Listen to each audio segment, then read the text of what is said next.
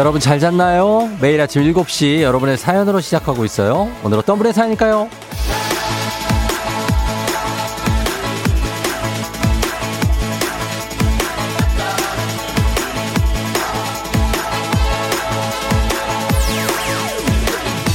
1056님, 고1 딸 이제 겨우 시험 한 번 봤을 뿐인데 시험 못 봤다고 저한테 짜증을 짜증을 그냥 아니 제가 시험 못 본 것도 아니고 제가 공부를 한 것도 아니고 제가 가르친 것도 아니잖아요. 저 얘 고등학교 졸업할 때까지 어떻게 참죠?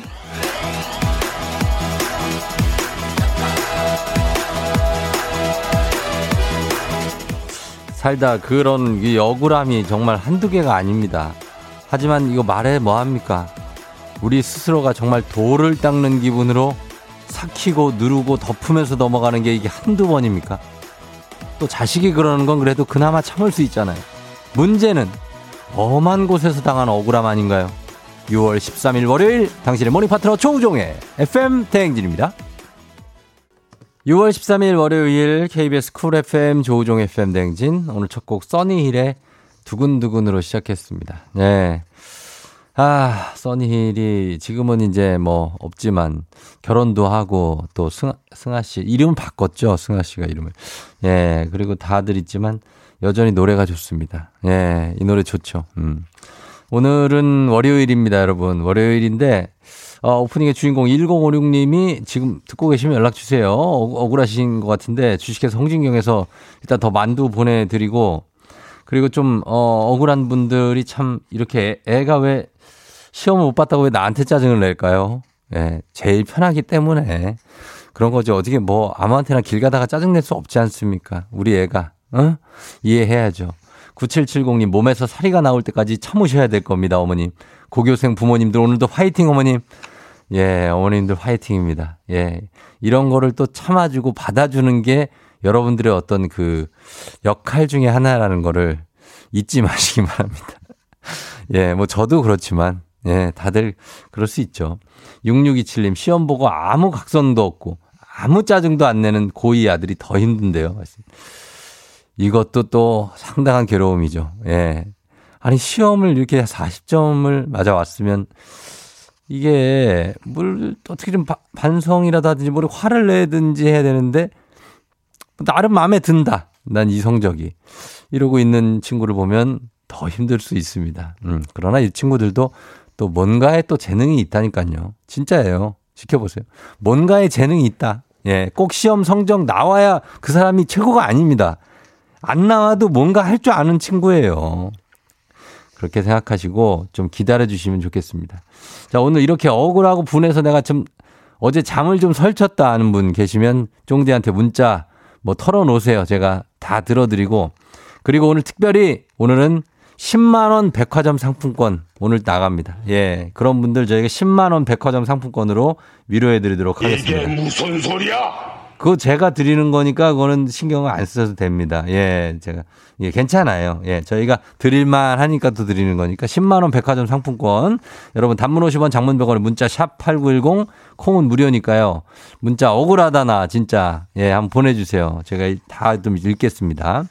자, 오늘 날씨가 음, 좀 습도 높고 좀 흐린 날씨예요. 비가 막 올락말락한 날씨인데 자세히 알아보도록 하겠습니다. 기상청 연결합니다. 최영우님 전해주세요.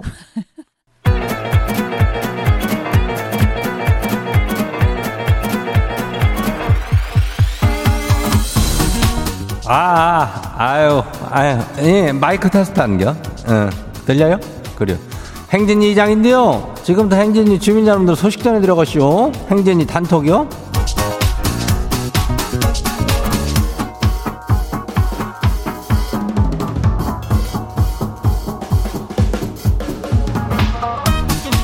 그래요. 행진이 단톡 소식 다 들었시오? 못 들었시오? 뭐, 못 들었시오? 아유 오늘 저기 뭐, 인전, 뭐, 이렇게 억울하고 뭐, 분하고 뭐, 이런 그런 사람들 있잖아. 어, 그런 사람들은 저기 10, 만 원이? 어, 10만 원 백화점 상, 상품권을 쏴요. 아이고. 속상할 땐 뭐 방법이 없잖아. 그냥 뭐 그냥 아무 생각 없이 그냥 아, 시원하게 돈 한 번 좀 써보는 게 우린 소원 아뇨. 예? 항상 이걸 쓸려면은 또 이게 걸리고 저걸 쓸려면은 또 이거는 못 사고. 내 돈 말고 이장 돈이요. 어, 이장 돈으로 10만 원 이거 그냥 뭐 많다면은 많은겨. 예, 10만원 이거 백상 가져가지고 쇼핑하고 그리고 뭐 풀어요. 예, 단문이 50원이 장문이 100원이 문자가 샤퍼고 8910이요. 예, 우리, 우리 과소비 하는 거요? 괜찮아요, 뭐. 아, 이 정도는 뭐, 괜찮요. 예, 그러니까 연락 줘요. 우리 10만원 나가요. 행진이 한번 봐요. 첫 번째 거시 봐요. 예, 8857 주민요. 이장님, 고딩 아들이 요즘에 사는 낙이 없자요. 인생이 힘들다는데 뭐라고 해줘야 힘이 날까요? 아휴, 이 아들놈이 이거 고등학생이 벌써 낙이 없으면 어떡해. 2장 정도는 돼야 이런 얘기 하는 건데. 힘을 내주지. 2장 애 데리고 어디 좀 나갔다 와. 예, 이거 괜찮겠어? 안 되겠어. 저기 뭐 가서 뭐라도 좀 사먹이고 와. 10만원 백상이요? 어, 다음 봐. 10만원 백상 가요. 예. 다음 두 번째 것이기요. 이수민 주민 아시오? 예. 지는 생일이었슈. 생일 선물로 남편한테 이거 받은 여자는 전 세계 이 시상에서 지 하나뿐일 거예요. 아이, 그렇다고 뭐 부러워하지는 마요. 이 선물 받는 순간에 내, 나는 그냥 이걸 냅다 내던지고 싶었다니까. 단무지요. 통단무지. 야구 방맹이만한 통단무지를 내 생일 선물로 줘? 이게 전 세계 지 하나뿐인 거 맞겠죠? 이것은 말이야 이거는 거의 기네스북에 올라가는겨. 생일 선물로 단무지를 주는 남편이 어디 있는겨? 아이고 안 되겠어. 안 되겠어. 여기도 억울해서 10만원 백상 나가. 아유 진짜 큰일이여 다음 봐요. 2841 주민요. 예. 오늘 왜 월요일이죠? 아니 주말에 벌뭐몇 못 쉬었는데 억울해요. 아 그래서인지 어제 잠이 안 오더라고요.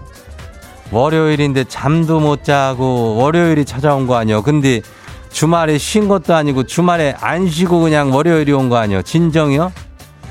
그러면은 이것도 이거 백상이요. 예, 2841 백상 가요. 예, 가야 돼요. 3348 주민 한 봐요. 마지막이요. 이장님, 어제 아들이 첫 월급 탔다고 한턱 쏜대요. 신나게 먹고 계산하는데 아니 이놈이 카드를 안 가져왔다네요. 그래서 지가 계산했쇼. 지 이거 당한 거 맞죠? 가까운 놈들이 이거 더 심야. 어, 아들 놈이라고 아주 가깝게 생각했는데 이놈이 나한테 이렇게 사기를 치네. 어. 이것도 우리가 그래 큰맘 먹고 우리 3348도 백상 가요. 우리 이렇게 억울한 사람들 챙겨주는 게 억울한 사람들 문자 보내요.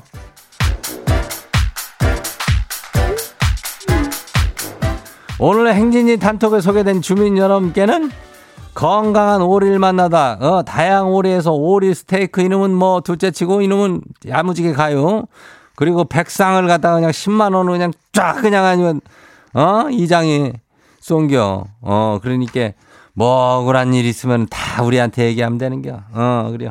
행진이 단톡 내일도 열려요. 행진이 가족들한테 알려주고 싶으면 정보나 거시기 있으면은 행진이 단톡 이거 말머리 달아갖고 보내주면 돼요. 예. 단문이 50원이 장문이 100원이 문자가 샤퍼고 89102니께 그리고 콩은 무료죠. 어, 그래요. 오늘 여기까지예요. 우리 사전에 풀펌이란 없다. 날카롭고 예리한 시선에 당신 언제 어디서나 찍기 본능이 발동한다.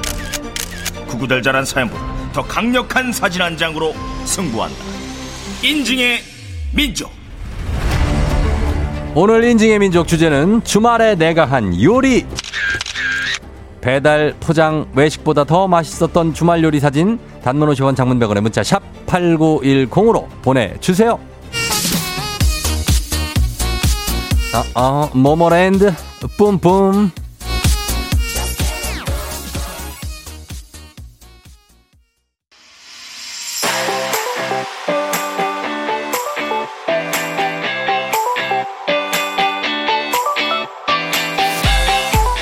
자, 오늘 인증의 민족.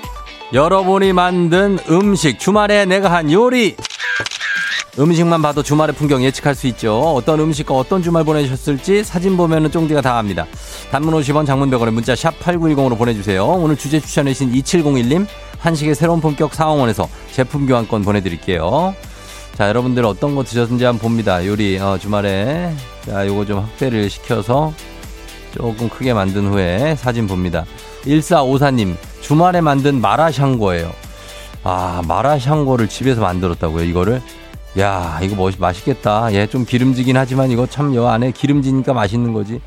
뭐가 들었나? 해산물이 많이 들었네. 예, 일단은 새우를 듬뿍 넣으셔서 거의 새우 잔치를 벌여도 될 만큼 새우에다가 아, 안에 뭐 여러 가지들 마라샹궈 뭐 들어가는지 아시죠, 여러분? 예, 만든 건데 뭐 국물은 없고 이렇게 약간 좀 뭐라 그래야 되죠? 볶음처럼 여기다 이제 면을 넣어서 먹어도 맛있을 것 같은 예, 그런 양념입니다. 아. 0658님 혼자 두 개 끓여 먹었어요. 크크. 아, 이거는 짜장라면 같습니다. 짜장라면인데 면발이 약간 네모난 면발인 것 같아요. 위에다가 이제 새싹 그 채소와 양배추 같은 거를 올려가지고 두 개, 두 개 가야죠. 사실 짜장라면은 두 개 이상 가야 돼요. 저는 세게 가도 된다고 보는 사람입니다. 예, 가야 오이오이님, 주말에 엄청 맛있는 스파게티 만들었어요. 이걸 집에서 만들었어요, 이거를. 야 대박이네. 예, 이거 뭐 스파게티가 야, 이거 토마토 소스인가? 미트볼도 들어있는 것 같은데. 야, 그리고 여기에다가 또 이것도 스파게티. 왼쪽에 또 무랑 같이 드시려고 총각김치도 있어요. 예, 총각김치도. 예, 요런 느낌 괜찮죠? 집에서 먹으니까 총각김치도 주지. 음식점 하면 총각김치 줍니까? 아, 안 줘요. 6511님. 이거는 겉절이 같은데, 아, 맛있겠네. 예, 겉절이를 딱 묻혀가지고 빨갛게, 그리고 초록색으로 이렇게 묻혀있는데, 이거는 뭐, 이거 먹고 뭐 고기라도 하나 구워갖고 한 입 먹든지, 아니면 뭐 이것만 먹어도 좋은데 고기를 좀 구우면 좋고 없어도 이것만 먹어도 맛있는 예 어떤 부추와 배추의 조합 굉장한 겉절입니다. 4659님 이게 뭐지? 김치찌개 같은데? 돼지고기가 들어간 김치찌개입니까? 돼지고기를 왜 주변에다 이렇게 깔아 놓으셨지? 이거 이거 혹시 이거 그냥 드시는 거 아니죠? 이걸 넣어야 되는 거죠 안에다가 예 그렇죠 돼지찌개 혹은 돼지 김치찌개 이건 뭐 맛있죠. 이거 먹으면 뭐 밥 거의 두 그릇이죠, 뭐. 어, 굉장해요. 그 다음에 4734님, 닭갈비에 오이 소박이, 오이 피클 했네요. 힘들었어요. 야, 닭갈비를 해요. 닭갈비를 이렇게 해서, 어, 이미 만들어 놓고, 그리고 오이 피클에다가 오이 소박, 오이 소박이가 맛있겠네. 아, 오이 소박이 정말. 예, 저희 어머니도 오이 소박이를 참 맛있게 하시는데, 굉장합니다. 어. 그리고 9881님, 주말에 몸보신으로 어, 복 쟁반을 해 먹었대요. 어복 쟁반. 야, 이거 어복 쟁반. 나 이거 한 번도 안 먹어봤는데. 이런 건 뭐예요, 이거? 어? 나 뭔지를 몰라. 나 먹어본 적이 없어. 어복 쟁반이 어하고 복이 들어간 건가요? 아, 모르니까. 마지막 하나, 0797님. 제가 한 건 아니고 남편이 20년 만에 처음으로 제 생일이라고 미역국을 끓여줬어요. 그런데 양이 어마어마해요. 그런데 맛있게 먹겠습니다. 이게 미역국 초심자들의 항상 실수가 뭐냐면 이런 거죠. 예, 미역 조절을 못 해가지고 미역 조금만 넣으면 이거 불어나거든요. 근데 옛날에 저도 그랬어요. 조절을 못 해갖고 좀 미역이 뭐 그냥 미역미역 피어나가지고 정말 난리 났던 예, 기억이 있습니다. 아, 소갈비살을 아까 돼지김치찌개에 넣는다. 소갈비살 아니냐? 소갈비살일 수도 있죠. 예. 난 나는 근데 돼지 고기가 맛있더라고요. 김치찌개에 들어가는 거. 예. 주말에 콩국수 드신 예, 317 3717님까지 콩국수의 계절이 돌아왔습니다, 진짜. 예, 소금이나 설탕 쳐 드시면 됩니다. 자, 이렇게 인증의 민족 주제 참여도 기다립니다. 단문 50원 장문 100원에 문자 샵 8910으로 보내주세요. 채택된 분께 선물 보내드릴게요.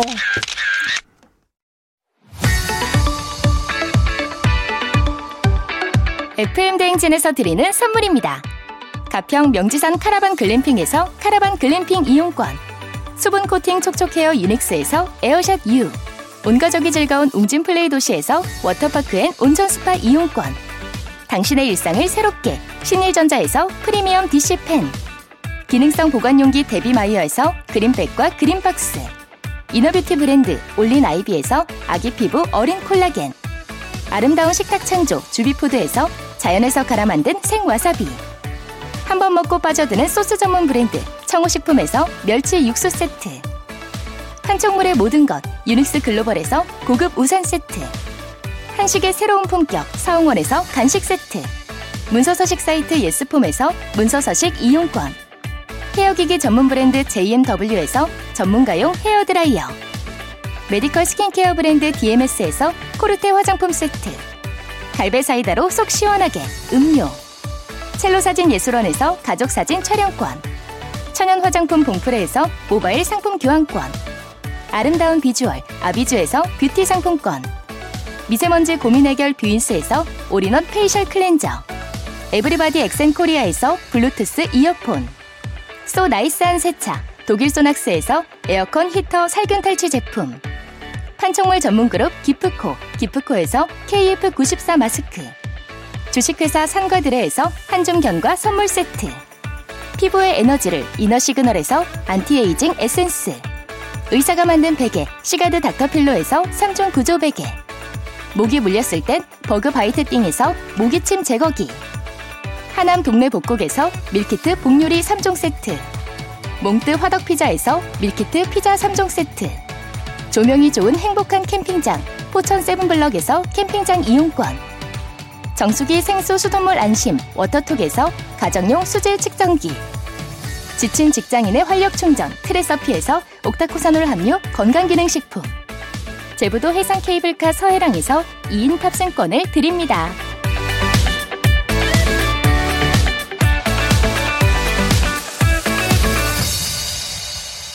자, 여러분들, 억울한 분들 사연 좀 받았어요. 4213부터 한번 봅니다. 억울한 분들. 어제 남편이랑 열심히 세차했는데 비가 신나게 오네요. 소나기 맞나요? 어쩐지 어제 세차장에 사람이 없던데 너무너무너무 억울해요. 자, 일단 요 정도로 해서 시작해서 63, 6535님. 요즘 유행하는 빵 사러 어제 아침 7시 30분도 줄 섰는데 제 앞에서 끊겼어요. 아, 아들아, 미안해. 억울해요. 오늘은 성공하길. 예, 요런 거. 3587님, 늦가기 대학생입니다. 지난주에 기말고사를 봤어요. 직장 다니면서 쉬는 시간마다 집에 와서 정말 열심히 공부했는데 평균 이하예요. 차라리 공부를 안 하고 찍었으면 더 잘 봤을 텐데 뭔가 억울해요. 성적 보니까 위로받고 싶어요. 자, 이렇게 어, 위로받고 싶은 분들 뭐 심각한 건 아니지만 가볍게 위로하면서 이분들 백상 10만 원 쏘도록 하겠습니다. 아하. 자, 그러면서 바로 여러분 계속해서 사연 보내주세요. GD 김윤아의 미생류 듣고 잠시 후 애기 풀자로 돌아올게요.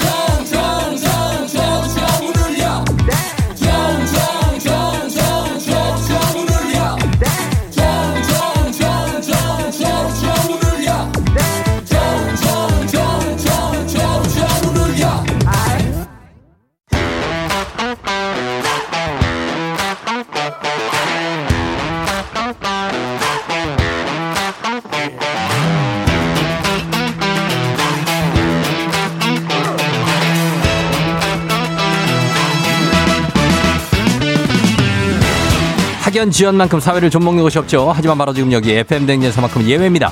학연하고 지연의 몸과 마음을 기대어가는 코너. 애기야 풀자. 퀴즈 풀자 애기야.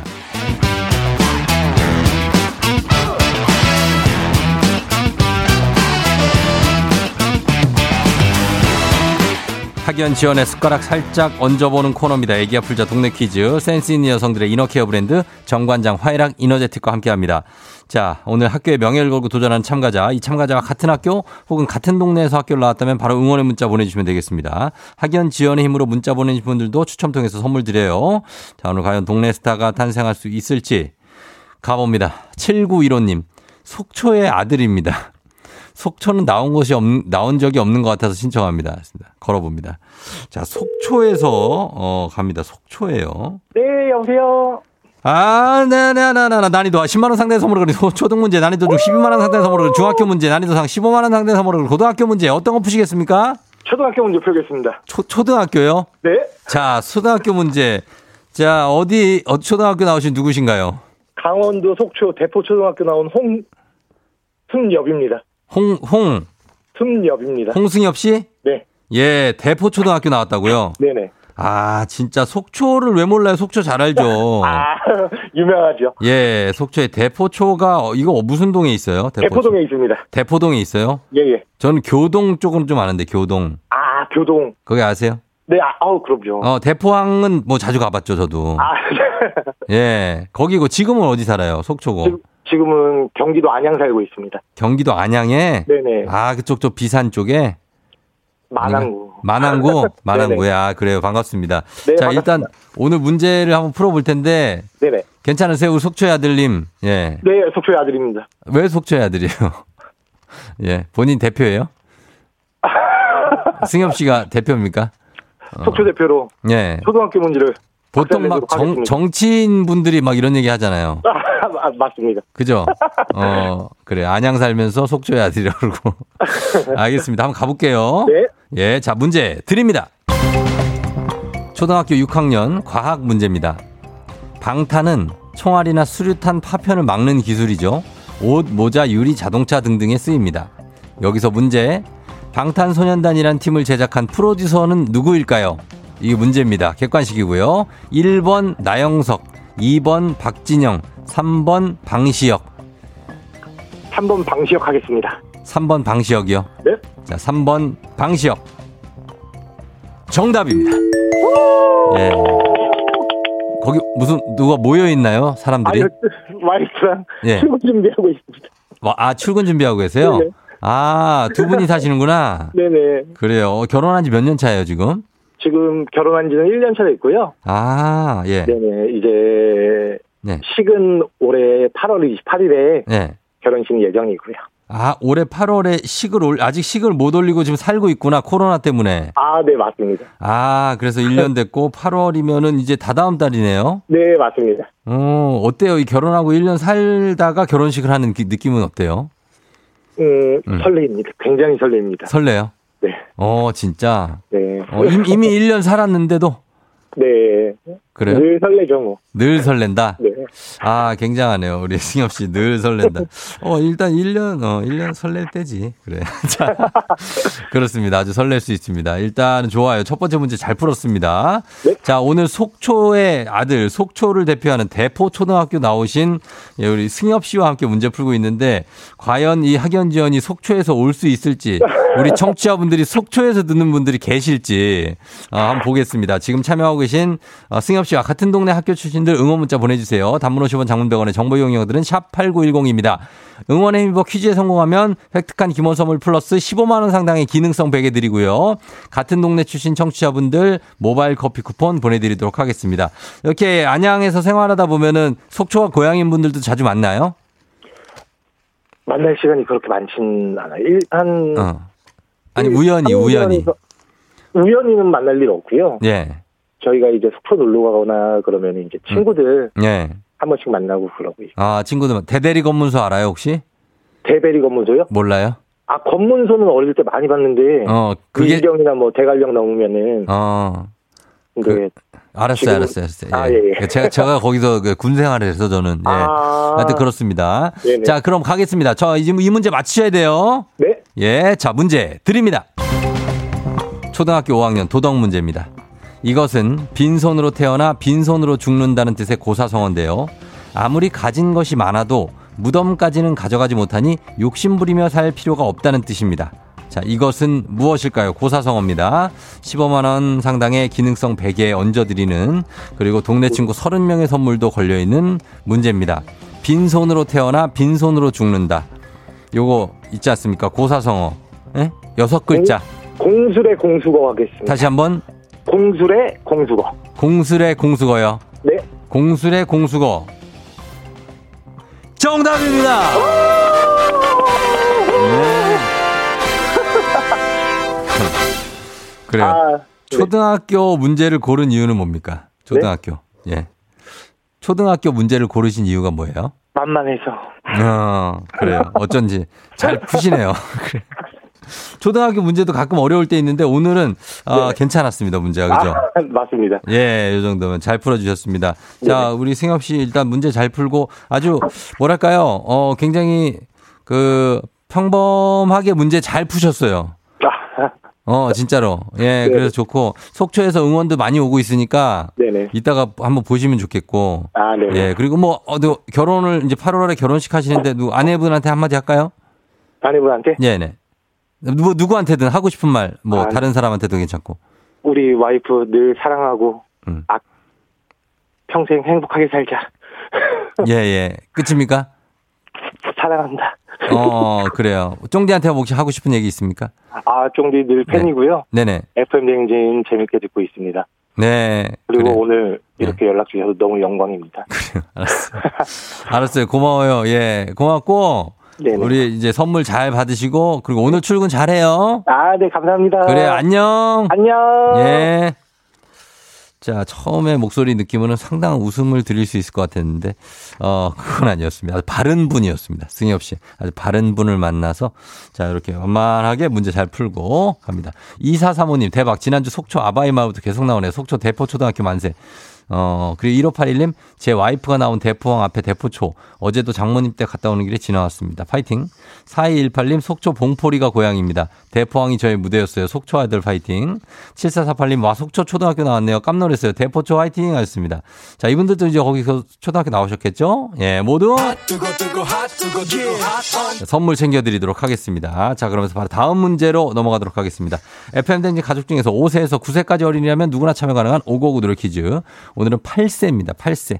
김, 아, 강보민 어린이가 강보민 어린이 5959 노래 퀴즈를 불러줬는데 보민 어린이 노래를 듣고 여러분 제목 맞춰주시면 됩니다. 10분 추첨해서 선물 드려요. 짧은 걸 오시면 긴건 100원, 문자 샵 8910, 콩은 무료입니다. 자, 보민이 나와주세요.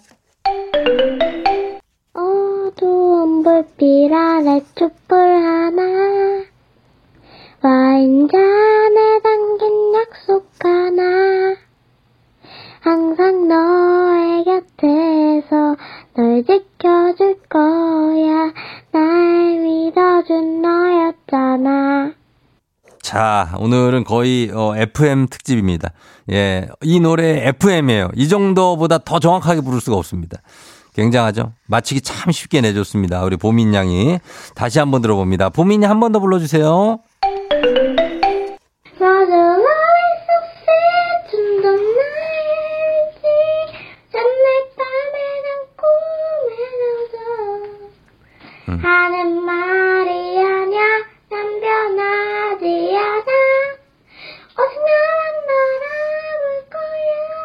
예, 그렇죠. 예, 이 노래 여러분 정답 맞춰주시면 됩니다. 길지 않은 제목이에요. 자, 요거 정답 단문 50원 장문 100원 문자 샵 8910 콩은 무료 받습니다. 음악 듣고 와서 정답 발표할게요. 조정석, 좋아, 좋아. 조정석의 좋아, 좋아 듣고 왔습니다. 자, 이제 559 노래 퀴즈 8살 강보민 어린이가 불러준 노래 정답 발표할 시간입니다. 자, 오늘 정답 뭐죠?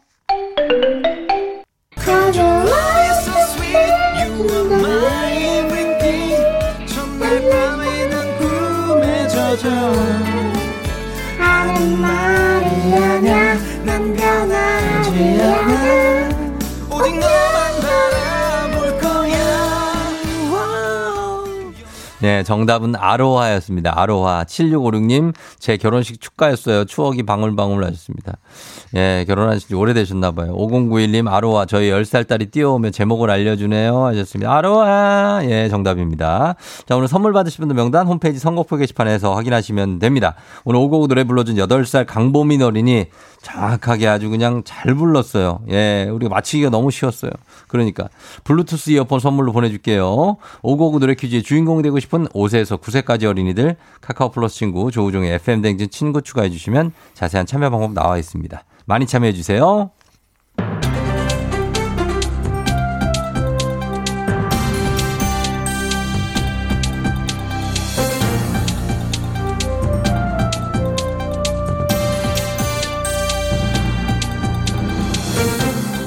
안윤상의 빅마우스 저는 손석회입니다. 냉매 가스가 아래에서 위로 순환하며 열을 빼앗도록 설계되어 있는 가전, 냉장고지요. 날이 더워지면 냉장고의 필요성이 더욱 간절해지는 요즘.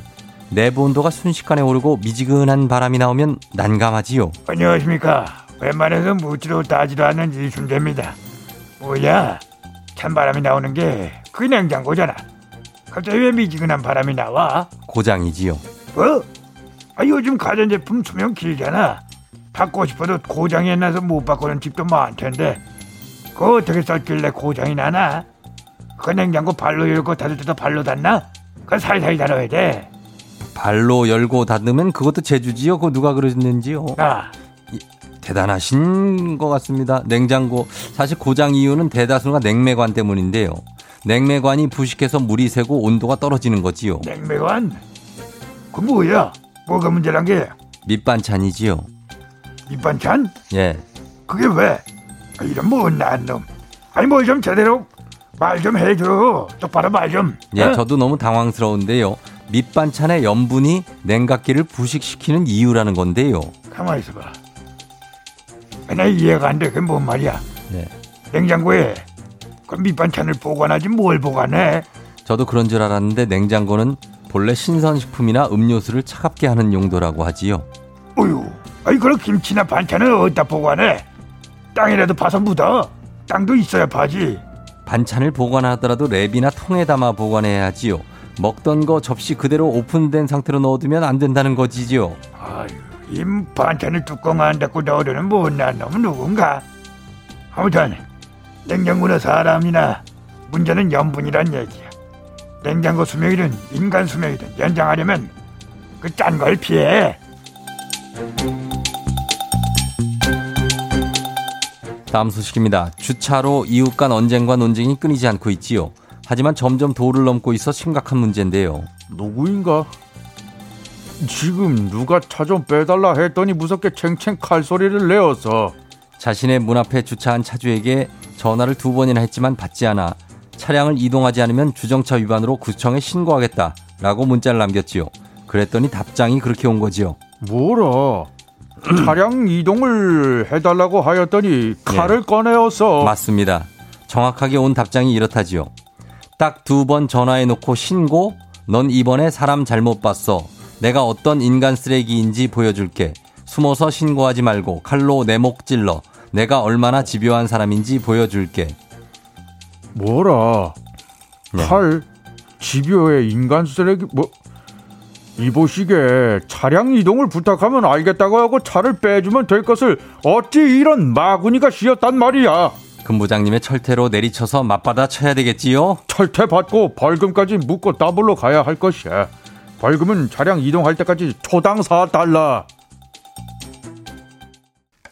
자, 저희 지금 어 1호선이 상행선 청량리행 열차가 오전 7시부터 용산역하고 남영역 인근 그쪽에서 사고가 나서 지금 운행 지연되고 있다고 합니다. 뭐 1시간 이상 지연이 예상된다고 하니까 혹시라도 이거 차편 이용하기 시간에 들으셨으면 해당 노선을 이용하시는 분들은 다른 교통편 이용하시는 게 좋겠습니다. 예, 참고하시고요. 저희는 2부 끝곡으로 아, 이 곡도 정말 명곡이죠. 최용준의 아마도 그건 하, 이 곡 아시죠, 여러분? 이거 듣고 저 3부에 다시 돌아옵니다.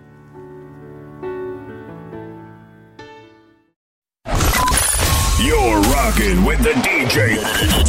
DJ 조종의 팬. 어머나 벌써 8시 어쩌지 벌써 8시네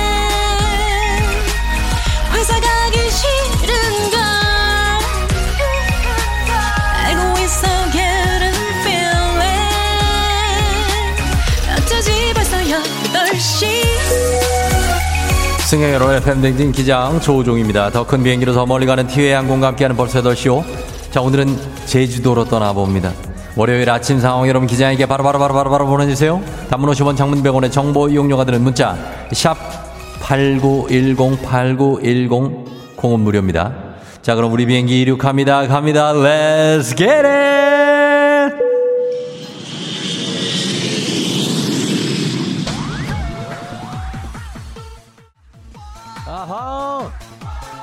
와와와와와 이상이 없이 어, 주말에 잠깐 눈뜨니 벌써 월요일 잠깐 눈 감았다 뜨니 8시 내가 지금 회사라니 유유유유유유 월요일 오늘 약간 회사 가기 싫은 날일 수 있습니다 여러분 힘내야 됩니다 상엽씨 하호호 1004님 휘발유 값싼 주유소를 찾아다니다 기름 떨어져서 차가 도로 한가운데 멈췄어요 아 그걸 찾기 전에 넣어야지 차가 멈추면 어떡해 힘내시기 바랍니다. 저희는 그냥 선물로 위로해드릴 수밖에 없네요. Let's get it!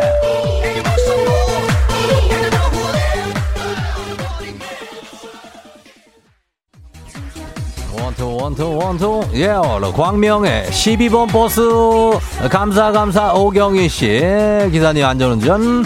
0554님 에어컨을 틀어도 너무 더워서. 아, 차량용 선풍기 구입했는데 이거 완전 신세계네요. 시원하게 출근하세요. 비올라 씨. 근육 만든다, 만든다 고 계란 8개씩 먹는 남편. 흰자만 쏙쏙 골라먹고 노른자는 제 몫이 됐네요. 노른자 8개는 좀 과할 수가 있는데 말이죠. 남편한테 한 4개 정도는 주시기 바랍니다. Let's get it.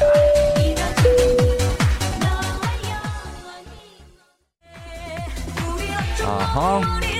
7487님 주말 내내 수업 듣느라 목이 목이 목이 안 돌아가요. 아무래도 목 디스크가 다시 온 것 같아요.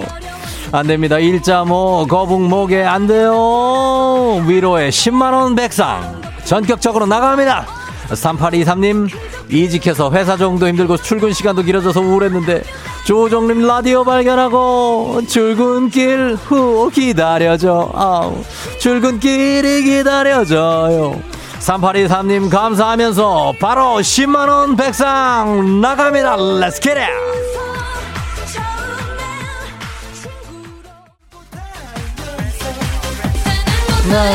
나나나나 와정 5941님 아침부터 17개월 막내가 차 안에서 소리 질러요 저도 지르고 싶어요 질러주세요 아야 월요일 싫어. 나는 월요일이 너무 싫다.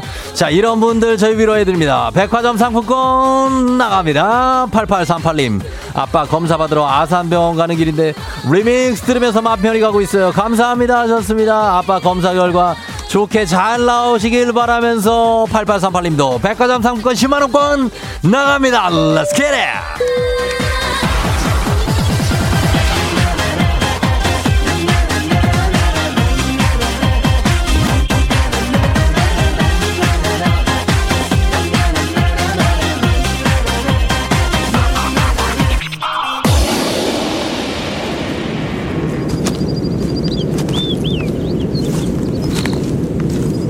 FM댕지 머스더쇼 저는 지금 제주도 368개의 오름 중에 하나인 어승생학을 오르고 있습니다. 리조트 이런 데 가지 않았습니다. 오름입니다. 산 또는 봉우리를 뜻하는 어떤 제주의 방언이죠. 한라산을 중심으로 퍼져 있는 소형 화산재 화산체입니다. 제가 지금 오르고 있는 어승생학 여기가 무려 해발이 1169m로 아주 제주에서는 가장 높은 오름입니다.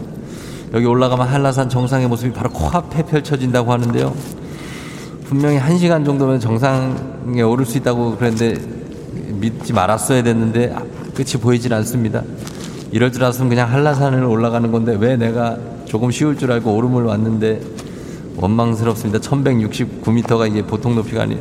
내림 어디 있습니까? 내림 오름 말고 내림 내림이 아주 필요한 곳이 아닐 수가 없습니다. 계속 가보게, 가보도록 하겠습니다. 어쨌든 나오겠죠. 코로나가 끝나도 떠나지 못하는 분들을 위한 여행지 ASMR 내일도 원하는 곳으로 안전하게 모시도록 하겠습니다. 자, 감사하면서 오늘 날씨 한번 알아보죠. 기상청 연결합니다. 최영우 씨 전해주세요. 조종의 FM 대행진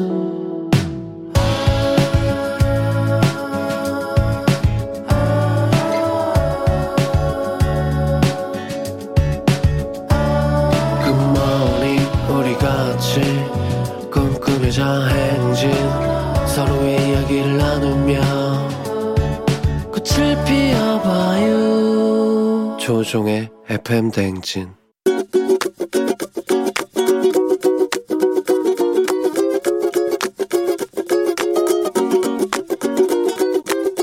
누나한테 좀 잔소리를 하고 싶습니다. 사실 제가 사소한 걸로 되게 사소한 걸로 누나랑 싸웠어요.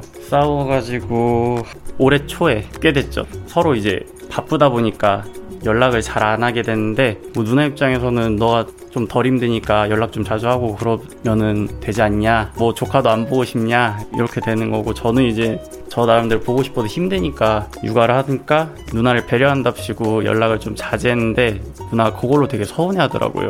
누나 되게 사소한 거 가지고 싸워가지고 지금 조카들 보고 싶어서 영상통화 걸어도 잘 안 받고 앞으로 좀 받아줬으면 좋겠어. 조카들 이뻐하니까 이제 한창 클 나이고 해서 더 잘해주고 싶은데 화 그만 풀고 동생한테 누나가 좀 가끔 져주기도 하고 조카들 얼굴 좀 자주 보여주고 아, 내가 갖고 싶은 것도 다 사주고 잘해줬는데 그거 잊지 말고 연락 잘 받아가지고 서로 연락 좀 잘하고 지냈으면 좋겠어. 엄마 아빠가 우리 싸우는 거 싫어하는데 2NB의 왜 연락 안 되는 거니? 예, 듣고 왔습니다. 자, 오늘 박성준님께서 누나에게 어, 올해 초에 아, 사소한 걸로 누나랑 싸웠는데 서운해하지만 말고 동생한테 좀 져주기도 하고 그동안 내가 갖고 싶은 거 다 사줬는데 그거 좀 잊지 말고 어? 또 조카 보고 싶어서 영상 통화하면 그거 안 받아주는데 좀 발 좀 받아주고 좀 예, 그리고 엄마 아빠가 우리 싸우는 거 싫어하니까 좀 싸우지 말자. 이런 화해 잔소리. 화해하자는 거 맞죠? 화해하자는 건가? 뭐 아니면 더, 더 싸우자는 건지 모르겠는데. 아무튼 간에, 예, 좀 잘 화해하시고, 누나와 동생 잘 지내시기 바랍니다. 잘 지내면 잘 지낼 수 있고, 안 그러면 데면데면 해줄 수 있으니까, 예. 잘 지냈으면 좋겠습니다. 자, 매일 아침 FM대행진 가족들의 생생한 목소리를 담아주는 유고원 리포터, 오늘도 고맙습니다. 저희는 간추린 모닝뉴스 시작할게요.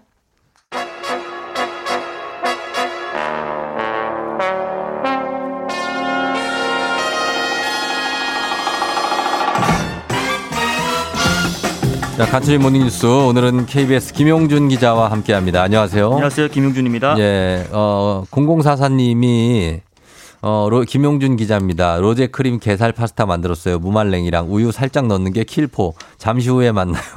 선물은 괜찮습니다. 예, 어. 본인인가요? 어, 그런 분이 계시구나. 아, 어, 네. 저인 것 같습니다. 이거를 출근길에 보냈나 봐요. 아까 그래요. 저기 인증의 민족 할 때 요리 음. 얘기 나가지고 예. 그래, 그래. 아, 집에서 혼자 로제 그리, 크림 게살 파스타를 만들고 있나요? 네, 그러고 있습니다. 어, 그래서 누가, 누구랑 먹죠? 혼자 먹죠. 아, 소개팅을 매주 하는 걸로 알고 있는데 왜 혼자 이걸 집에서 먹고 있죠? 한 두 주 쉬었습니다. 별 소득이 없어서. 어, 그러면 뭐 쉬, 쉬지 않고 소개팅 한 주에는 같이 먹게 되나요? 그렇죠. 오, 야. 아, 뭘- 집에서 먹은 건 아니고 밖에서. 아, 밖에서. 네, 어, 깜짝이야. 아니, 지금 저도 깜짝 놀라가지고. 어, 밖에서 예. 네. 아, 파슬리도 디테일하게 뿌렸다. 아, 그러네요. 네. 어, 사진도 보냈나요? 네, 보냈습니다. 굉장합니다. 네. 예, 그래요. 선물은 뭐 괜찮습니다가 아니라 안 드립니다. 예. 자, 이러고 있고요. 네. 어, 우리 오늘, 오늘 뉴스를 오늘 처음 보는 뉴스는 그 지원금 얘기인데 특, 예. 어, 특수 형태 근로 종사자분들 그리고 프리랜서 분들에 대한 지원금이 오늘부터 지급되는데 어, 구체적으로 누구한테 얼마나 돌아가는지 설명해 주시죠. 네. 기존의 1차부터 5차까지 긴급 고용 안정 지원금을 받은 특수 형태 근로 종사자 분들이나 프리랜서 분들 중에서 네. 5월 12일 기준으로 고용보험에 가입되지 않은 분들이 대상이고요. 음. 이분들이 정부는 한 80만 명 정도 되는 걸로 보고 있습니다. 네. 한 분당 오늘부터 200만 원씩 지급되고요. 네네. 어, 지원금 지급은 17일까지 끝낼 예정이라고 합니다. 아, 이외에 법인 택시나 버스 기사분들 약 16만 명에 대한 지원금은 24일부터 한 분당 300만 원씩 음. 또한 3만 명의 문화 예술인 활동 지원금은 30일부터 한 분당 200만 원씩 지급- 지급될 예정이라고 합니다. 어, 그래요. 네. 이렇게 어, 지원 을 받는데 꼭 이럴 때 이런 분들을 노리고 피싱 사기 치는 분들이 많은데 네. 이거 주의 사항을 좀 알려 주시죠. 네, 세 가지만 기억하십시오. 일단 노동부가 개별적으로 노동부에 연락을 요청해서 응한 사람한테만 지원금이 나간다. 이런 안내 절대 하지 않는다고 해요. 음. 그러니까 사이트를 통해서 별도로 신청하지 않은 경우에는 신청한 걸로 간주해서 이전에 기재한 계좌로 지급된다고 하니까 너무 걱정 마시고요. 어, 예, 예. 두 번째는 노동부가 카톡이나 뭐 오픈 채팅방 이런 거 안 씁니다. 예. 아, 만약에 또 무슨 인적사항 확인한다고 주민번호 연락처 달라 계좌번호 달라 이런 것도 절대 요구하지 않고요. 음. 마지막으로 만약에 안내를 하더라도 네. 카톡으로 안 하고 문자로 하고 문자로 하죠. 발신 번호도 010 시작이 아니라 1899-9595니까 음. 참고하셔서 어려운 때 또 더 어렵게 사기당하지 않도록 조심하시길 바라겠습니다. 그러니까요. 뭐 또 대출 문자가 이렇게 많이 오더라고요. 네, 네. 그죠? 그것도 다 가짜입니다. 그렇죠? 네, 네. 그 링크 네. 눌러 가지고 인적사항 입력하면은 그 순간에 이제 쭉 빠져나가는 경우가 있으니까 음. 아 너무 급하게 과하게 좀 혜택이 좋다 하면은 좀 의심해 볼 필요가 있습니다. 그렇죠. 그냥 지원금을 주는 거지 뭐 저리 대출 같은 거는 정부에서 취급하지 않습니다. 전혀 안내하지 않습니다. 예, 예. 자, 그리고 지난달에 어, 루나 그리고 테라 이 코인을 투자했다가 정말 큰 충격받은 분들 많았는데 네, 네. 오늘 지금 당정이 루나 테라 사태를 두고 2차 간담회를 한다고 하는데 무슨 뭐 방법이 나올까요? 아, 막 뾰족한 수가 나올 것 같지는 않은데요. 그래도 네. 의미는 있을 것 같습니다. 일단 오늘 검찰 출신의 이복현 신임 금융감독원장 첫 대회 일정이 이 간담회고요. 네. 아, 국민의힘 정책위원회 또 가상자산 특별위원회 그리고 민간 암호화폐 거래소 대표자들 모두 한 자리에 모입니다. 네. 모여서 일단 이 암호화폐 산업에 대한 관리 감독을 앞으로 좀 철저히 하겠다. 음. 그리고 투자자 보호 어떻게 할 건지 적극적으로 나서겠다. 이런 의지를 보일 것으로 예상되고요.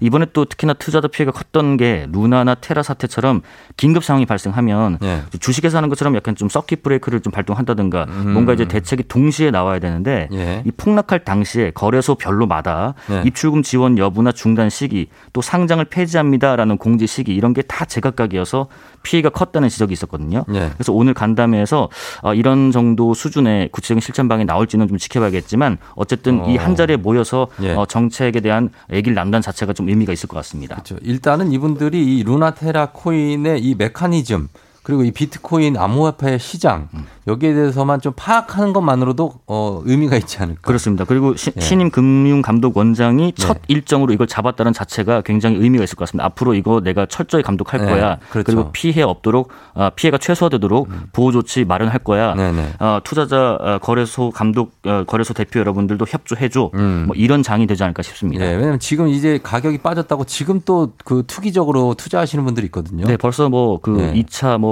루나부터 해가지고 예, 예, 예. 뭐 투자하시는 분들 일부 계속되는. 거죠. 그럼 약간 뭐 도박성으로 가는 거니까. 지난주에도 보니까 뭐 갑자기 90% 이상 뭐 가격이 네. 폭락하고 그러니까 네네. 좀 이거 보호 장치가 필요할 것 같습니다. 그렇습니다. 그리고 또 하나 오늘 투자 사건 관련해서 배상 비율 결론이 나오는 사건이 있는데 이탈리아 헬스케어 펀드 사건이죠. 그렇습니다. 오늘 금융감독원이 바쁩니다. 네. 아, 오늘 또 분쟁 조정 위원회라는 걸 열고 예. 환매 중단 규모가 1,800억 원이 넘는 음. 이 이탈리아 헬스케어 펀드 사건에 대한 배상 비율 최종 결론 짓습니다. 예. 아, 만약에 오늘 원금의 100%를 배상하라라는 음. 권고를 금감원이 내리게 되면 향후 하나은행은 당연히 제재심의위원회에서 중징계까지 사실상 음. 확정될 것 같고요. 예, 예. 하나은행은 2017년부터 2019년까지 이탈리아 헬스케어 펀드를 팔았는데 음. 예. 1,849억 원의 환매가 중단됐었습니다. 예, 예. 하나은행은 원금 손실이 나지 않은 않는 안정적인 제품이다 라면서 판매했지만 그래요. 펀드 구조가 상품 설명서와 달랐고 예. 이게 좀 기시감이 있습니다. 어, 있어요.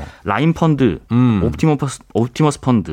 이 두 펀드 사건에 이어서 이번 사건까지 금감원이 만약에 100% 배상 권고를 내릴지 주목이 되는데 예. 앞서서 금감원은 이미 하나 우리은행이 판매한 라인 무역금융 펀드의 음. 예, 착오에 의한 계약 취소였다라고 예, 예. 결정을 해서 100% 배상하라라는 권고를 내렸고요. 예. NH투자증권이 판매한 옵티머스 판매에 대해서도 같은 결정을 내렸었습니다. 음. 이번에도 투자자들 착오에 의한 계약 취소에 해당한다라고 주장하면서 네. 100% 배상하는 건 당연하다 이렇게 주장을 하고 있습니다. 예, 요거에 대해서도 지금 이제 결론이 어떻게 나올지 한번 봐야겠습니다. 그렇습니다. 예, 예. 자, 그리고 오늘 아침에 어 출근길에 사실 지하철 타신 분들 저희가 아까 안내를 드렸지만 이제 지하철 어 그 남영역 부근에서 네, 네. 그 사고가 있어 가지고 네. 그래서 그쪽 좀 열차 운행이 지연됐다는 안내를 드렸거든요. 그렇습니다. 예, 그것도 그렇고 그리고 오늘은 또 전국 장애인연 차별연대 그 전장연이죠. 네, 네, 네. 그래서 오늘 다시 출근길 지하철 탑승 시위도 여는 날이죠. 네, 그렇습니다. 네. 오늘 그 뭐 1호선 쪽하고 4호선 쪽에 좀 네. 출근길에 좀 불편이 있을 것 그러네요. 같습니다. 일단 앞에 것만 잠깐 말씀드리면 네. 그 6시 한 36분쯤에 음. 남영역 일대에서 그 사상 사고가 발생해 가지고 예, 예. 그 열차 운행에 좀 지연이 있었는데 그렇죠. 아, 조금 전에 저희에게 온 그 저에게 온 연락을 보니까 예. 일단 1호선 남영역에서 지하로 가는 청량리 역까지는 음. 그 상선 열차 쪽은 운행을 일시 중지를 하고 예. 하행 열차는 정상 운행을 하고 있다라고 말씀해 주셨습니다. 음. 예. 아, 그리고 말씀하신 그 전장현 관련해서는 이 시위가 한 50일 만에 재개가 됐는데요. 예. 아, 이미 시작이 됐습니다. 오전 7시 반부터 지하철 4호선 음. 해화역에서 시작이 됐고요. 예. 대통령실이 있는 삼각 지역까지 지하철을 타고 내리는 방식으로 음. 전장현 측에서 탑승 시위를 벌인다고 합니다. 예. 4호선 하행선 이용하시는 분들 출근길에 참고하시기 바라겠습니다. 네네. 전장현 측은 이 시위 재개로 출근길에 불편함을 겪은 시민분들에게 죄송하다라는 입장을 밝혔고요. 음. 그럼에도 불구하고 다시 출근길에 지하철을 탈 수밖에 없음을 무거운 마음으로 말씀드린다. 이런 얘기도 했습니다. 음. 근데 이게 계속되는데 이- 여기에 대해서 지금 뭐 여러 가지로 어, 만남이 있었는 걸로 알고 있는데 네네. 왜또 이렇게 시민들에게 불편을 겪게 하면서 또 이렇게 어, 시위를 하는 거죠? 음, 이번에는 이런 이유입니다. 네. 아, 2023년에 반영될 정부 예산에 장애인 권리 예산을 반영해달라라는 네. 요구가 있었는데 예, 예. 이 요구를 좀 촉구하려고 지난달에 음. 기재부 장관 좀 만납시다라고 음. 요청을 했는데 예. 실무자 면담조차 이루어지지 않았다. 아, 그래서 이번에는 오늘 시위는 예. 기재부를 좀 규탄하는 의미로 시위를 좀 벌인다 이런 측면이 크다라고 얘기를 했고요. 예, 예. 아 그리고 오늘 이 오전부터 이어지는 시위에 이어서 네. 대통령실이 근처에 있는 어, 지하철 4호선 삼각 지역에서는 이 관계자분들이 삭발식까지 진행을 할 예정이라고 합니다. 음, 알겠습니다. 시민분들에게 불편함을 어, 겪게 해드려서 좀 죄송하다는 전장현 측 입장이 있었습니다. 네, 네. 참고해 주시면 좋겠습니다. 네. 자, 여기까지 듣겠습니다. 지금까지 김용준 기자와 함께 했습니다. 고맙습니다. 감사합니다. 네. 8시 26분 지나고 있어요. 저희는 윤상의 한 걸음 더 보내드리고요. 잠시 후 4부에서 닥터 프렌즈 오늘 피부과입니다. 다시 돌아올게요.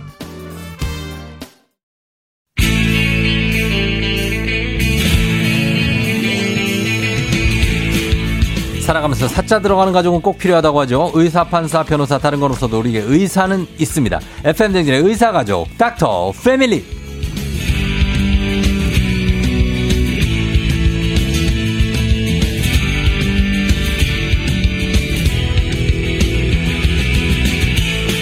누구보다 숨소리는 거칠지만 누구보다 친절하게 피부 고민을 해결해 드리는 피부과 전문의 피알람 김홍석 원장님 어서 오세요. 네, 안녕하세요. 반갑습니다. 예, 반갑습니다. 선생님이 어 굉장히 미식가시라고 들었는데. 네. 예, 그래도 피부를 생각해서 어 미식가들이지만 절대 안 드시는 음식 같은 거 있습니까? 뭐 절대까지는 아니고요. 가급적이면 좀안 먹으려고 하는 음식은 어. 밀가루 들어간 음식은 좀 피하려고 합니다. 그런 게 어떤 거 예를 뭐 들면 면, 빵. 아, 면, 빵? 네, 이런 계통의 음식은 제가 최대한 좀 안 먹으려고 하고 면 빵 있고. 빼면 먹을 게 없잖아요. 아니요, 그 생각보다 먹을 거 많습니다. 뭐, 뭐 먹어 면빵 빼고? 아니 그냥 우리가 흔히 먹는 식사의 대부분은 밀가루가 안 들어가 있어요. 그래요? 네, 근데 이제 우리가 이제 어.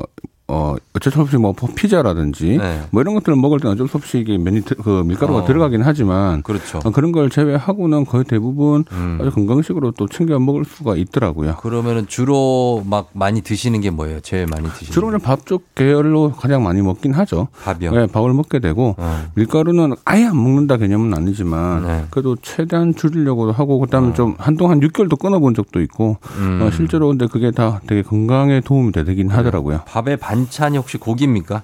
어, 밥에 반찬은 고기, 야채 다 있죠. 채, 다 그? 채소까지 다, 다 있죠. 왜냐면 그렇게 마르지는 않으신 것 같거든요. 그렇죠.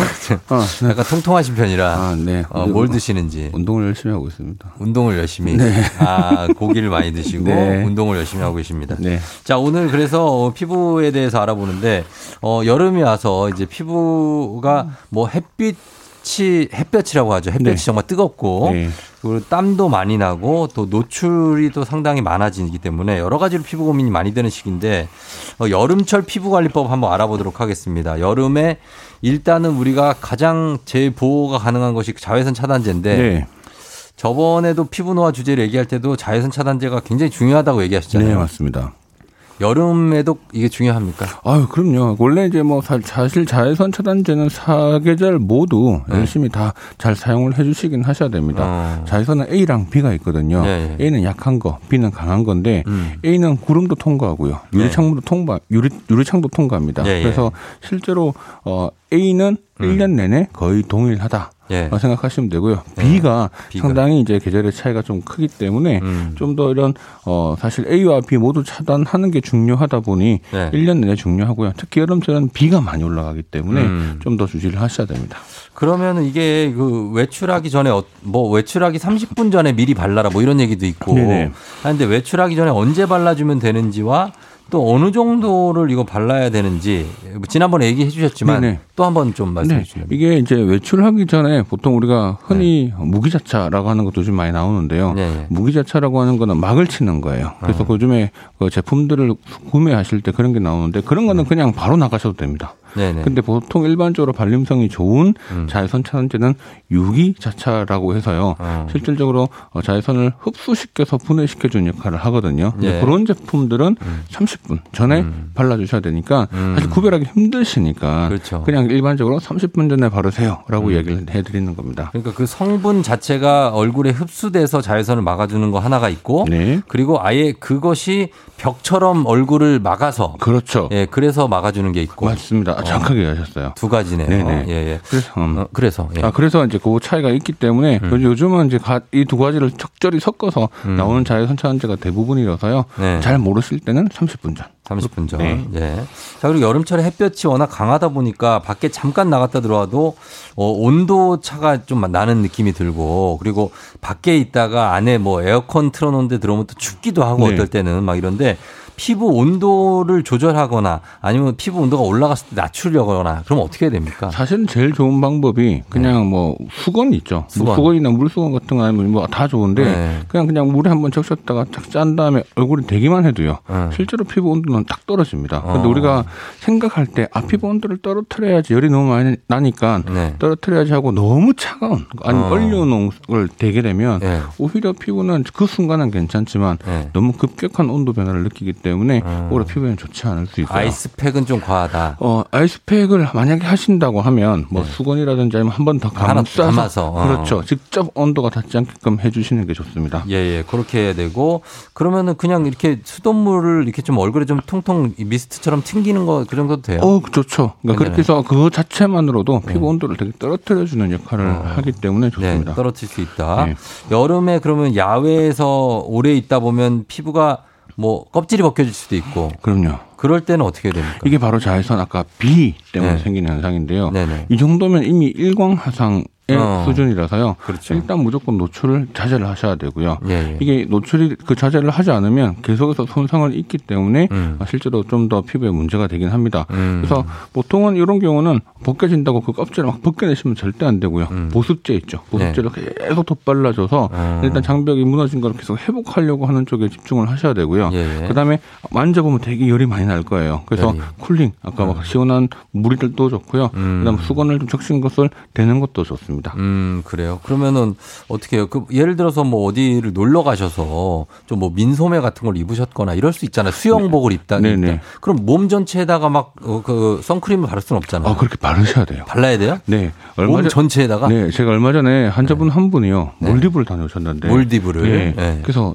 주무셨어요. 몰디브에서? 그냥, 그냥 그 햇- 햇볕에서. 아, 거기서 모히또 한잔 하셨구나. 예, 거기서 딱 잠깐 어. 누웠는데 진짜 거의 그 옷 빼고는 멀겋게? 그냥 다 익은 거예요. 예, 예. 너무 따갑고 아프고 너무 힘들어서 예, 예. 병원을 내원하셨던 분인데요. 맞아요. 실제로 일광하상이 한번 생기면 상당히 고생을 많이 하고 어. 어, 상당히 문제가 되기 때문에 좀 그러니까. 주의는 필요합니다. 주의하셔야 됩니다. 너무 있다 보면 이제 갑자기 열이 확 오르기도 그렇죠. 하고 그러니까 밤에 못 주무시기도 하니까 그리고 또 여름에 땀이 많이 나니까 네. 피부가 좀 번들번들하지만 이 여름이 오히려 피부가 건조한 때다라고 얘기를 한거든요. 네. 예, 이유가 뭡니까? 아, 뭐꼭 그렇지는 않습니다. 네. 그래서 무조건 여름이나 겨울이나 보면 건조한 걸 따지면 겨울이 더 심하긴 하고요. 그렇죠. 예. 여름은 아무래도 땀 때문에 음. 아무래도 자주 닦, 닦는다든지 아니면 너무 음. 더우니까 온도 변화가 심한 데 있다 보니까 어. 실질적으로 좀 피부가 건조해질 수 있는 조건을 만들기는 하죠. 그렇죠. 근데 더, 더 건조하거나 그런 거는 사실 또 아니고요. 예. 그래서 보습을 만약에 좀 하게 된다면 여름철에는 아무래도 좀 가볍게 음. 보습을 그래도 안 하는 것보다는 좀 하시는 게 좋고 또 너무 겨울처럼 질감 높은 유분기가 많은 그런 제품을 쓰면 아무래도 답답하잖아요. 음. 답답하죠. 네, 예. 그런 것들 좀 피해 주시는 게 좋습니다. 아, 아무래도 여름이라서 이제 여름에 이제 습하니까 지금도 뭐 습도가 막 90% 정도 가잖아요. 물기를. 머금고 있으면. 맞아요. 그러니까 아무래도 건조한 환경을 만들려는 우리의 움직임, 예를 들면 어, 에어컨을 막 튼다든지 그렇죠. 그게 더 건조하게 만드는 거예요. 아, 그걸 맞습니다. 맞죠? 예, 그래서 네. 에어컨 바람도 직접 네. 안 세게 하는 게 좋은데 또 더- 그냥 공기가 차가운 거와 에어컨 바람이 직접 저한테 피부에 닿는 거랑은 음. 네. 다른 문제입니다. 어떤 게 더 나쁜 거예요? 어, 닿는 게 정말 안 좋죠. 닿는 그러니까 게. 그냥 아예 공기 자체가 시원해져 있는 환경에 들어가 어, 있는 건 그건 괜찮고, 괜찮지만 예. 어, 우리가 헤어 드라이기도 우리가 뜨겁잖아요. 네. 직접 닿는 게 되게 안 좋은 것처럼. 어, 찬바람도 직접 닿게 되면 피부에는 되게 큰 영향을 미치게 되기 멀리서. 때문에 네, 그렇죠. 예, 예. 그리고 찬물로 이제 세안도 하시고 뭐 손도 씻고 하는데 찬물 세안 어떻습니까? 어, 괜찮습니다. 전문세안. 그런데 우리가 일반적으로는 미온수라고 하죠. 보통 너무, 예, 거. 예. 약간의 너무 뜨거운 거와 너무 차가운 거는 피하고 네. 실제로 좀 미온수를 하는 게 피부 온도를 일정하게 만들 수 있으니까 음. 그래서 일단 가급적이면 미온수를 사용하는 게 좋긴 네. 합니다. 한 번 피부가 자극을 받아서 왜 야- 약간 알갱이처럼 조그맣게 뭐 김이나 주근깨 같은 거 생기면 그거 한 번 생기면 안 없어집니까? 네. 그렇죠. 이거는 이제 특히 이제 우리가 네. 어, 얼굴에도 그렇고 팔 특히 보면 아주 잡티가 또 어, 생기잖아요. 예. 그건 이미 우리가 색소 병변이 진행이 된 거기 된 때문에 거예요? 예. 그건 어떤 우리가 뭐 화장품이라든지 이런 걸로는 절대 없어지지는 아, 안 않고요. 예. 네, 그런 것들은 아주 시술이나 치료가 필요하죠. 음. 얼굴은 이제 종류가 여러 가지가 있긴 한데 네. 기미 같은 경우는 좀 타고 있는 타고 나고 있는 게 좀 있어서 어. 실제로 아주 얼굴에 마치 먹물을 흩 뿌려 놓던 어. 느낌이 드는 게 기미고요. 그렇죠, 그렇죠. 잡티난 어, 잡티난 어, 주근깨는 탁탁 박혀 있는 듯한 아. 느낌의 색소가 명확하게 분리가 돼요. 예, 예, 예. 그래서 그런 것들이 이제 보통 생기게 되면 음. 약간의 미백이라든지 항산화 제품이나 이런 걸 사용을 좀 해주시면 조금은 떨어지고 음. 예방은 자외선 차단제가 가장 중요하고 네. 생기면 일단 치료가 좀 필요할 수 있다 어. 그렇게 생각하시면 됩니다. 알겠습니다. 저희가 일단 여기서 여러분들 피부에 대한 궁금증 많으시죠? 저희한테 보내주시기 바랍니다. 문자 샵 8910으로 단문 50원 장문 100원 콩은 무료니까 문자 보내주시고 저희가 10분 뽑아서 선물도 드리고 문자도 받아보도록 하고 저희 음악 듣고 와서 그 질문 소화해 보도록 할게요. 데이브레이크 좋다. 데이브레이크의 좋다 듣고 왔습니다. 자, 오늘은 피부과 전문의 김홍석 선생님과 함께 닥터 패밀리 여러분들 질문 받아보도록 하겠습니다. 어, 어, 볼게요, 한번. 일단 첫 번째 질문, 0829님. 초등학교 3학년인데요. 얼굴에 빨간 머리엔 눈빛, 눈 밑에 아시죠? 비슷하게 기미가 생겼는데 레이저 해야 될까요? 하셨습니다. 네, 이게 주근깨입니다 보통. 빨간 머리에. 네, 주근깨죠. 그래서 이런 경우는 사실 치료가 필요합니다. 그냥 음. 그냥 제품으로는 안 되고요. 반드시 네. 레이저를 하시면 되는데 네. 할 때는 좀 좋아지지만 안 하면 또 조금 나빠질 수 있는 또 재발할 수 있거든요. 음. 그래서 선크림은 꼭 잘 발라 주셔야 됩니다. 아, 그래요. 기미가 있, 으면 네. 아, 잡티고는 이제 음. 기미보다 주근깨가 주근깨. 네. 예. 어, 0525님, 여자들의 경우 메이크업 제품에 자외선 차단 기능이 어느 정도 포함되어 있거든요. 그런데도 선크림 따로 발라야 되나요? 네, 반드시 따로 바르셔야 됩니다. 어. 이게 선크림은 선크림 효과를 보게끔 하기 위해서 네. 충분한 양을 바르셔야 되는데 네. 메이크업 제품에 자외선 차단제 기능이 있다고 있는 하더라도. 많이 쓸 수가 없잖아요. 그렇지. 그러니까 그걸 막 엄청 바를 수. 그러니까요. 자외선 네. 차단 효과 때문에 쓰려면 상당히 많은 양을 쓰셔야 되기 때문에 네, 네. 더 빠르는 정도면 사실 괜찮지만 그걸로 음. 자외선 차단 효과를 보게끔 하려면 상당히 아하. 많은 양을 쓰셔야 되니 따로 쓰시는 게 좋습니다. 근데 이게 선크림을 바르고 메이크업 하려면 메이크업 잘 안 먹을 수 있어요. 그렇긴 하죠. 네, 그래서 아마 그거 하나로 그냥 해결하시는 것 같은데. 어, 근데 그 되게 짧게밖에 효과가 없습니다. 어, 그렇게 되면 그렇게 그래서 되면. 아무래도 효과를 보려면 따로 쓰셔야 돼요. 따로 쓰셔야 되고 아니면은 햇볕을 받지 않으면 된다. 그렇죠. 그렇죠. 어, 그리고 연명진 씨가 질문. 선크림을 바르고 피곤하다고 세안 안 하고 자면 피부에 손상이 있을까요? 아니면 괜찮을까요? 아무래도 선크림은요. 일단 어 화학 성분들이 상당히 많이 들어가 있거든요. 예. 그래서 이걸 갖다가 안 바르고 안 바르고 하는데 안 씻고 주무시게 되면 아무래도 음. 어, 잔여 남아 있는 부분들이 상당히 문제가 일으킬 수 있기 때문에 음. 깨끗하게 씻어 주시는 게 중요한 그렇죠. 것 같습니다. 씻어야겠죠. 예. 네. 박연 씨가 피부가 잘 타는 편입니다. 감자나 오이를 갈아서 쓰는데 피부에 도움이 되냐고. 어, 일단 기본적으로 오일 같은 성분에는 약간 미백의 효과가 줄 수 있는 성분들이 들어가 있긴 한데요. 음. 그리고 보통은 그런 효과들이 그런 성분들이 들어와서 좋다기보다는 음. 수분이 있죠. 수분이 죠. 수분이 피부 안으로 예. 들어와서 그렇죠. 일시적으로 좀 피부가 좋게 하고 진정이 되게끔 만들어주는 효과는 분명히 있습니다만 네. 특히 감자 같은 경우는 좀 자극이 될 수 있어요. 어. 그래서 피부가 민감하신 분들이 자- 잘못하면 되게 알러지 반응처럼 생길 수 있으니까 음. 따갑거나 그렇게 되는 경우에는 사용하지 않는 게 좋고요. 음. 어, 일단 그 어느 정도 도움이 됩니다. 네, 그래요.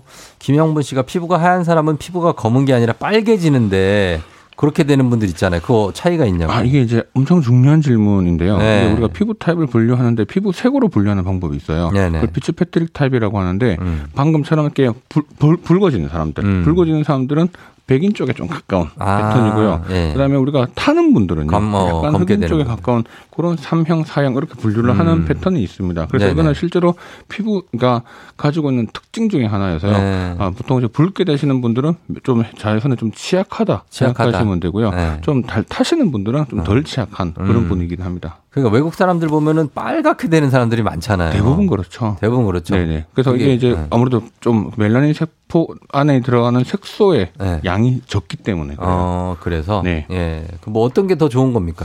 좋다기보다는 피부 건강을 자외선 입장에서 볼 때는요, 어. 좀 타는 쪽이 더 낫긴 합니다. 그렇죠. 왜 서양 사람들이 그래서 피부암 맞아요. 환자가 많잖아요. 맞아요. 그게 이제 피부에 네. 대한 멜라닌 색소에 대한 양이 적다 보니까 자외선으로 손상을 보여주는 일차막이 사라지 좀 어. 적기 때문에 그렇고요. 예, 예. 반복된 일간 화상 그 자체는요 자외선 그 유- 피부암을 일으킬 수 있는 가장 큰 대표적인 위험 인자기 때문에 음. 예, 주의가 예. 필요합니다. 그러니까 이렇게 빨갛게 되시면 그거 좀 보호를 하시는 게 나을 것 같습니다. 일부러 태우지 마시고요.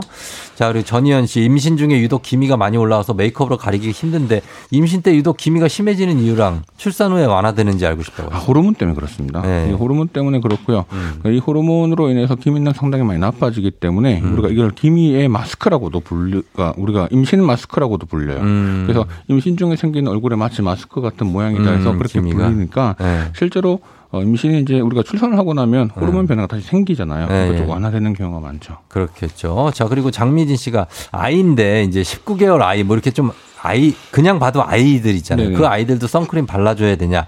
그리고 바를 때 바르면 씻을 때는 물로만 씻겨도 되냐. 요거 뭐 어, 19개월 정도 되는 아이면은 선크림을 발라주시는 게 좋긴 하고요. 예. 보통은 이런 아기들은 우리가 잘 발림성이 좋은 그런 제품을 쓰기보다 음. 차라리 약간 히- 하얗게 백탁 현상이 생기는 음. 제품을 쓰는 게 더 좋다고 아, 얘기되어 있습니다. 그래요? 그 이유는 어, 워낙 성분 자체가 흡수가 되지 않고 피부에 막을 낚아치는 무기자차이기 때문에 그렇고요. 네네. 실제로 엄마가 그 애- 아기가 잘 발려져 있는지 안 발려져 있는지 확인도 가능하기 확인이 때문에 가능하니까. 그렇게 되고요. 네. 아무래도 그런 것들을 선크림을 바르면 잘안 지워지는 부분이 분명히 있으니까 음. 물로만 씻기는 조금 힘들 수는 있습니다. 그렇죠. 그리고 또 약간 토시오 될까봐 그러죠. 그렇죠. 근데 살짝은 하얗게 너무 하얗게 아, 될까. 그렇게 되면 안 돼. 그렇게 뭐 토시오 분들 많잖아요. 밖에만 남자. 남자분들도 많아요. 맞아요. 뭐 골프 치러 간다든지 예, 예, 네, 예. 많죠. 근데 보통은 그 정도까지 바른 게 사실 제일 좋긴 이상적이긴 하지만 음. 일상생활에서 우리가 그렇게 네. 바르는 게좀 힘드니까 힘들죠. 그러니까요. 아무래도 적당하게 우리가 타협을 해야 되는 부분들도 서로 무서워서 안 돼요.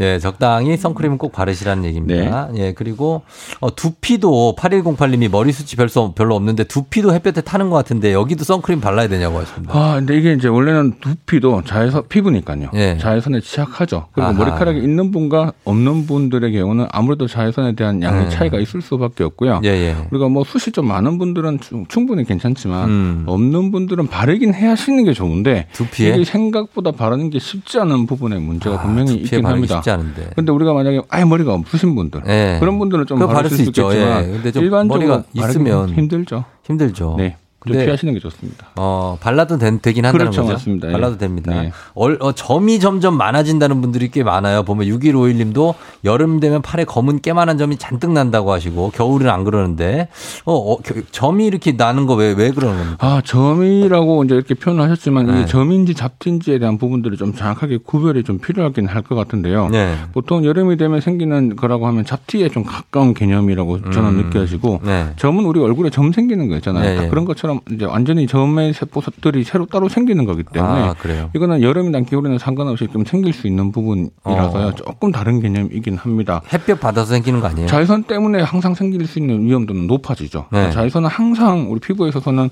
모든 위- 위험인자라고 생각을 음. 하시면 되고요. 네. 실제로 자외선 노출이 상당히 되는 부분도 하나. 두 번째는 약간의 노화, 거기서 우리가 일반적인 노화 이런 음. 노화. 것도 같이 포함되기 때문에 음. 실제로 자외선이 한 한 7, 80%를 차지하지 않을까 싶어요. 네, 알겠습니다. 자, 여기까지 듣겠습니다. 시간이 이제 다 됐고요. 자, 오늘 선물 받으실 분들 조우종의 FM 댕진 홈페이지 선곡표에 오시면 명단 올려둘게요. 자, 오늘 피부과 김홍석 원장님 오늘 감사하고 저희는 다음 시간에 또 봬요. 네, 알겠습니다. 네. 감사합니다.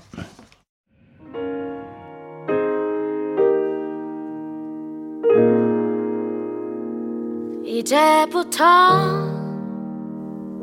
웃음기 사 FM 댕진 오늘 마지막 곡 정인의 오르막길입니다. 예.